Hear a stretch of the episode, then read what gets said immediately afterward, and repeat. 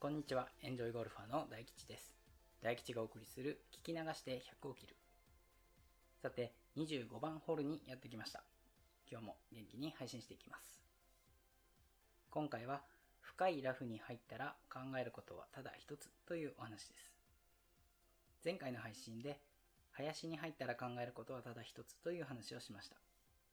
無理にチャレンジせず、安全に広いところへ出しましょうという内容でしたね。今回は深いラフ編です。では、早速行きましょう。今回の話もシンプルなので、先に結論から言うと、深いラフの場合は、安全に短いクラブでフェアウェイに向けて打ちましょう。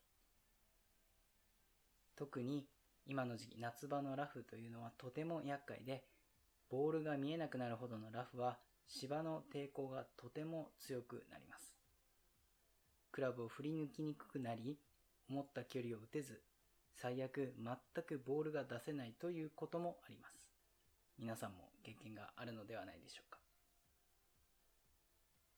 先ほど短いクラブでと申し上げましたが、まあ、目安としてはピッチングウェッジとか9番アイアン程度がいいんじゃないのかなと思います。ロフトが寝ている分、インパクト前にクラブが芝を倒してくれるため、いくらか打ちやすくなります。で、この時大事なことというですね、飛距離を気にせず割り切るということですね。脱出をできればそれでよしと。次のショットが打てればそれでよしというふうに考えるようにしましょう。もちろん、ラフの芝の長さなど、状況によってはグリーンを狙うということももちろんありです。チャレンジすることすべてを否定するわけではありませんし、そのチャレンジからまた何かを学ぶこともできます。その時に一つだけ覚えておいてほしいことが、ラフは縦の距離のばらつきが大きくなるということです。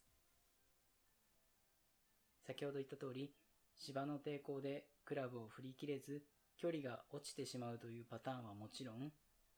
ある程度ヘッドスピードがある方は、フライヤーという現象で、普段よりも距離が出てしまうこともあります。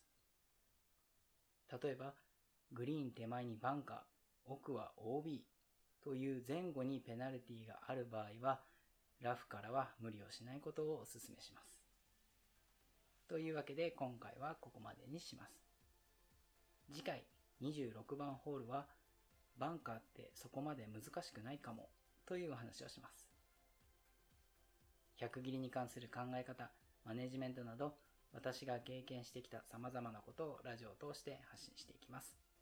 もしよかったらこのチャンネルや Twitter をフォローしていただければ嬉しいです。ここまで聞いていただきありがとうございました。また次のホールでお会いしましょう。